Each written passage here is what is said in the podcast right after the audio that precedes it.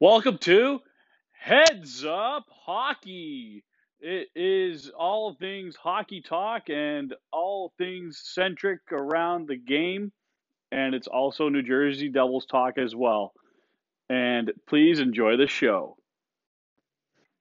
Good morning, everybody. Welcome to Heads Up Hockey. So, this is a Tuesday, and as we know it, the New Jersey Devils are on the top of the the Metropolitan as it is now for the time being.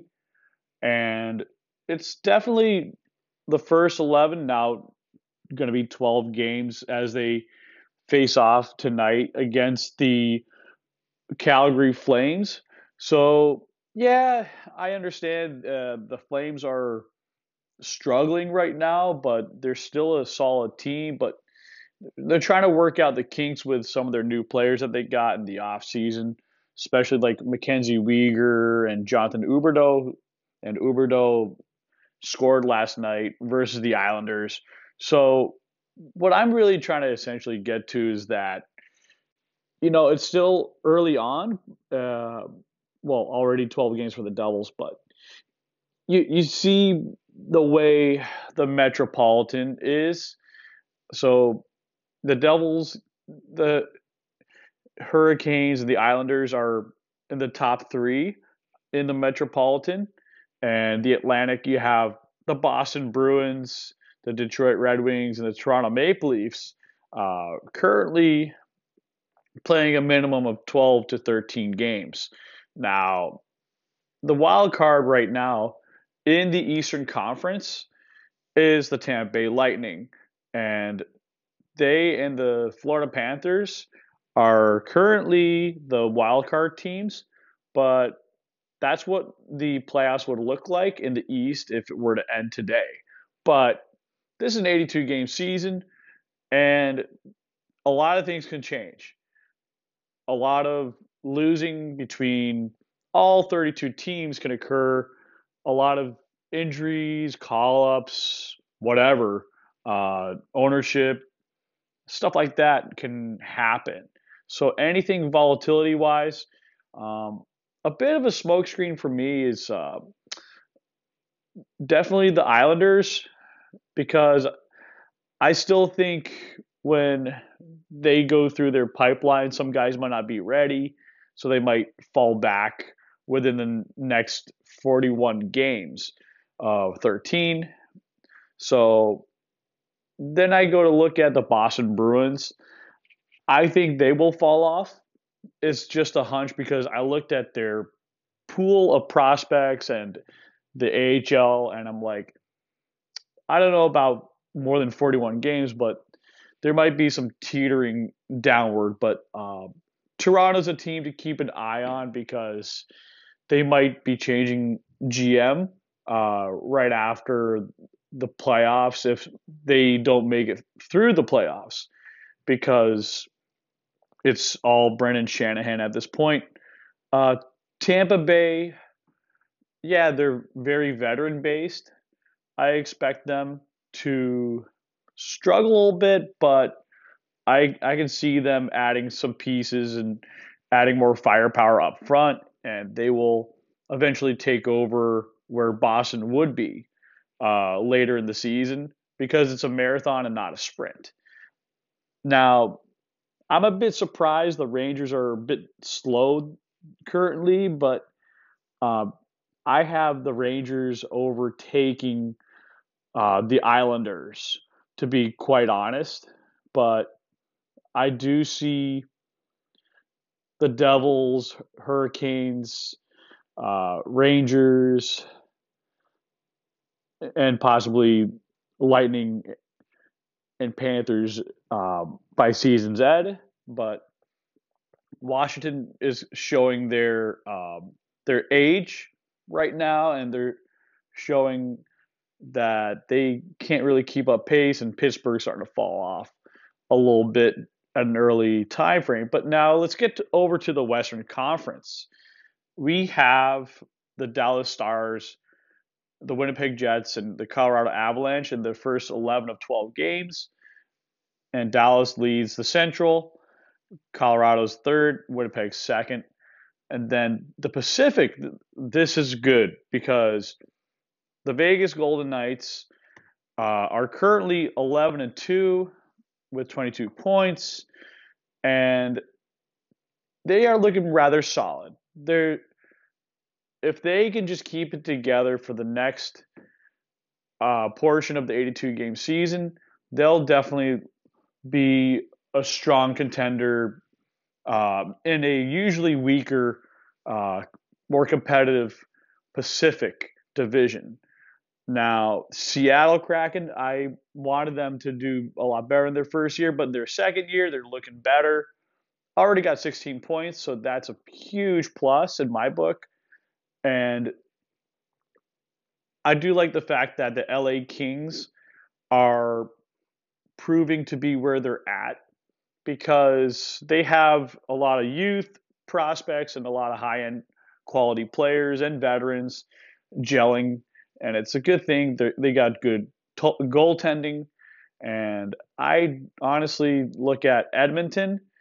Edmonton could have beat the Devils, uh, but they let their foot off the gas pedal and they just allowed uh, Miles Wood to score two goals. They allowed, I think it was Ryan Graves, and then the eventual uh, game-winning goal by Jesper Bratt. So yeah, Bratt scored that goal get ready to set a record. So it was a really good game that night. Um, I expect Edmonton to go goalie searching, and I think Calgary is. I know they're falling off a little bit, but it's still early in the season for them, and I think they will uh, prove otherwise throughout the 82 game season. I think they will go on a winning streak when they get a really good goaltender and they acquire more defensemen. And I did say in an article that's upcoming because I see a guy like Damon Severson um, on the terms with the Devils, likely going to get moved. And Severson's from Western Canada, so I expect him to get moved to a team like Calgary, and the Devils will happily take a second uh, first rounder. It would be a good thing because the Devils can use that towards anything they want, and they can juice up a deal uh, by the NHL draft and go after a veteran player or a prospect that's ready or whatever they want. It's pretty much house money when you have a, a secondary first round pick. Now, I expect Chicago to fall off. Uh, to me, that's a big smokescreen. Uh, Minnesota, I expect to be doing a lot better than Chicago. I really do believe they have some really good pieces like Kaprizov, Dumba, and Jordan Greenway, but uh, really Minnesota could definitely be a team that climbs up. Um, Nashville, there's that John Hynes problem, and I really don't think Nashville can withstand John Hynes any longer, and I expect him to be gone. And uh, David Poile will have to make another uh, change. Arizona, I think, is too high at this point, and I think they're going to fall further and further. But Vancouver will make a coaching change and they will go past Arizona, uh, but maybe surpass Nashville a little bit, but definitely surpass Chicago uh, later in the season. Anaheim, San Jose, and St. Louis are not doing so well. So I really, yeah, I'm not feeling the mojo with those teams at the bottom. I think what they're eventually going to do is go after Bedard. Uh, it's Bedard, Michkov, and I got to remember the other prospect, Fantilli, I think, uh, the kid from Michigan. let me double check. But anyways, it's a very interesting beginning to the season uh, in the NHL. It's something that I think is very entertaining. So yeah, yeah, it's Bedard, Fantilli, Leo Carlsson, Brendan Yager, Matvey Michkov, Zach Benson, Edward Šale. Yeah, those are some really good names um, that teams could be uh, in the draft lottery for. But um, back to the Devils more. I mean, I did a, a little spreadsheet over the past uh, 12 games. And yeah, I'm just uh, going to bring up some probable stats. And I did some projected stats. So a couple heads up uh, Andreas Johnsson hasn't played yet, but before the season started, uh, my projection for him was no more than 40 points, and he hasn't scored yet because he hasn't made any playing time on the NHL. He's been playing in the AHL in Utica. Uh, Andre Palat has only three goals and is out currently after having a little surgery. So um, he had three goals, no assists. So, anyways, how this works is I'm going to tell you the projection for the season and what the pace of points and goals are. So, first off is Michael McLeod. His projection is 21. Is 21 points. Uh, his pace is currently 37 points. His goals per 82 games is seven. So we got Jesper Boqvist uh, projection at 34, and his pace is 16 and zero goals. And Alexander Holtz, the pace for 23 is 25 Right now, it's 21 and 21 goals, but he's only played in a game and hasn't been able to crack the lineup. Nate Bastian, 22 points. He's at a 33 point game pace with eight goals type pace. So, with that being said,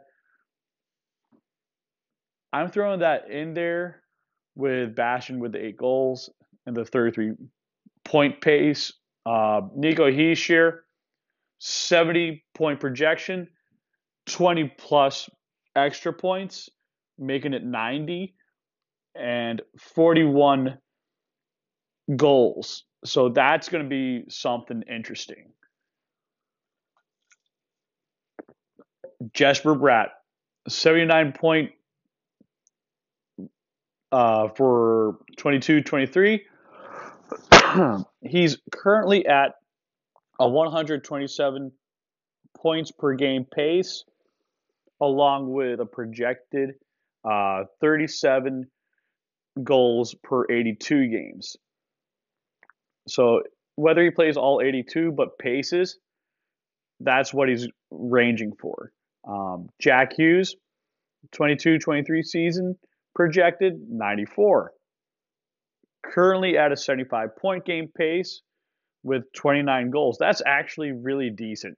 I think he's probably going to pick it up more and it, he's going to surpass that.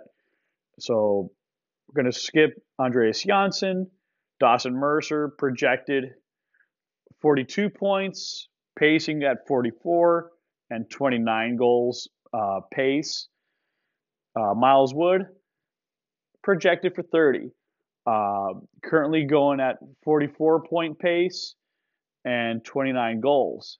Um, Yegor Sharangovich looking at 50 points, currently at a 44 point pace and 22 goals.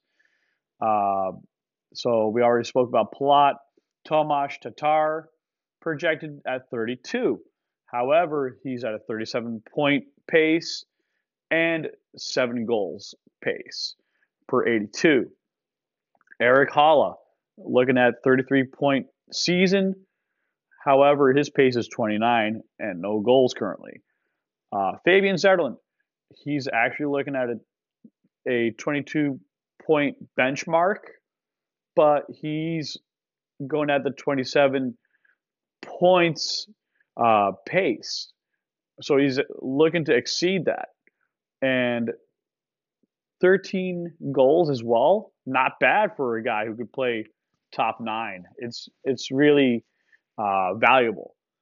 Now, to the defense currently, uh, we have everyone from Dougie Hamilton, John Marino, Ryan Graves, Jonas Siegenthaler, Damon Severson, uh, Brendan Smith, and Kevin Ball currently. So Hamilton is looking at a 40 point benchmark, but the way he's playing is a 52 point uh, type season pace. And he's looking at 14 goals. So that's a banner year for him in New Jersey.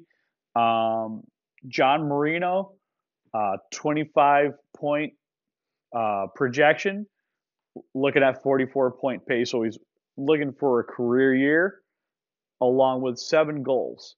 Now, Ryan Graves, his benchmark is 31, but he's on pace for 37 and likely end up scoring 14 goals. Now, Jonas Siegenthaler, his mark is 16. He's pacing for 22 and looking at seven goals. So that's a good bench bench to look at for him because he typically doesn't score a lot, but now he's more involved with Andrew Brunette. So Damon Severson, um, looking at 47 points. You really think about the way he plays. He's looking at uh, 14 points currently, so he's underperforming points wise, but he's trying to be a little bit more careful defensively, looking at seven goals. And Smith and Ball don't have any points, and they're looking like they're just going to be more defensive than anything. So, what does this really mean? I mean, if you look at the way the team is playing at their current level, you're looking at guys like McLeod Bastian and Miles Wood. If you can have one of them getting 44 points, 37, and 33, that's a very dominant season for a fourth line. That's just insane. Now, Jesper Boqvist is definitely going to be someone who can help your third line become more versatile and a little bit more dynamic, bring speed, uh, a little finesse.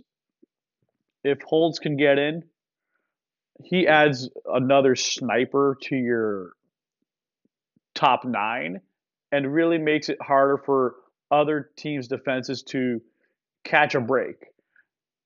And Nathan Bastian really is our Brian Boyle type player. Uh, Nico Hischier really is a true captain at this point. He's really exceeding expectations. And I have to agree with my buddy Trey Matthews on this. He's not just a star player, he's a superstar. He's a really solid center. And uh, Jesper Bratt, he's going to be a superstar too. And you have a couple guys could easily make a handful to become all stars uh, on this team that could definitely help this team become very successful, not only this season, but the next several seasons. And that also comes with, I've said this many times before on the podcast, that a lot of the guys that they have signed are usually on one year deals. And this is a, make or break season for a lot of them. So, and it was mentioned by Devils insiders that Tom Fitzgerald is looking to uh, communicate with Jesper Bratt's agent and start contract talks very soon, um, around December, January. So that's like the midway 50 plus percent point of the season. Um, definitely liking the way Bratt is playing. I already talked a lot about him. Could easily be a Hart Trophy guy. Jack Hughes, definitely someone that brings an extra dynamic to the team and is the heart, soul, engine. Dawson Mercer, I really love this kid. He just he helps out in the power play, uh, penalty kill. He's super dynamic, and I really like the edge he brings as well. Miles Wood brings that extra speed, energy, grit. Even if he loses a fight, he gets the team going, and he brings the the character in the clubhouse. Now, Yegor Sharangovich just makes the top three, even top six, uh, more potent than anything. And if Palat were to come back, you still have really good veteran leadership on the team. Uh, there's this no horse crap attitude that, you know, assistant coach Sergey Brylin is making sure the team doesn't mess around and holds them accountable each day. And it's a really good system that they have going. Uh, Tomas Tatar has been around a while and he's starting to figure things out again. And you have a guy like Erik Haula who brings a third, fourth line dynamic for a veteran who can also help out on the penalty kill really good forechecker who can do the small things that really don't show up on the score sheet, but you can see the takeaways and turnovers on a hockey reference type page, and you can see why he's most sought after. And Fabian Zetterlund really makes things uh, harder to play against when other teams have to deal with him along the board battles. Um, just really thinking about the future. Um, I really like what Dougie Hamilton and John Marino bring on the first two lines. And Damon Severson doesn't have to overproduce like he normally does. And Ryan Graves is producing. Siegenthaler chips in when he can. Um, he's not going to exactly wow you, but he's going to bring a lot of heart and soul. Uh, Smith, I'm a bit iffy on but I much prefer a Kevin Ball at this point to step in his place. So, and I did talk to a buddy of mine who I used to write with. He said that Brendan Smith with the Rangers, he was just a really good veteran to have in the locker room, but someone that you would have, you know, be a good mentor to the younger players. So, with that being said, you know, the Calgary Flames, I think, are going to play rather p- pissed off in a way because they lost their last several games in the past five plus games. And I expect them to come out with an edge, but sometimes that edge might get them in trouble. And I expect the Devils do a little bit better on the power play versus uh, Calgary because in the regulation they weren't able to, but uh, in overtime they were able to beat the Flames in overtime.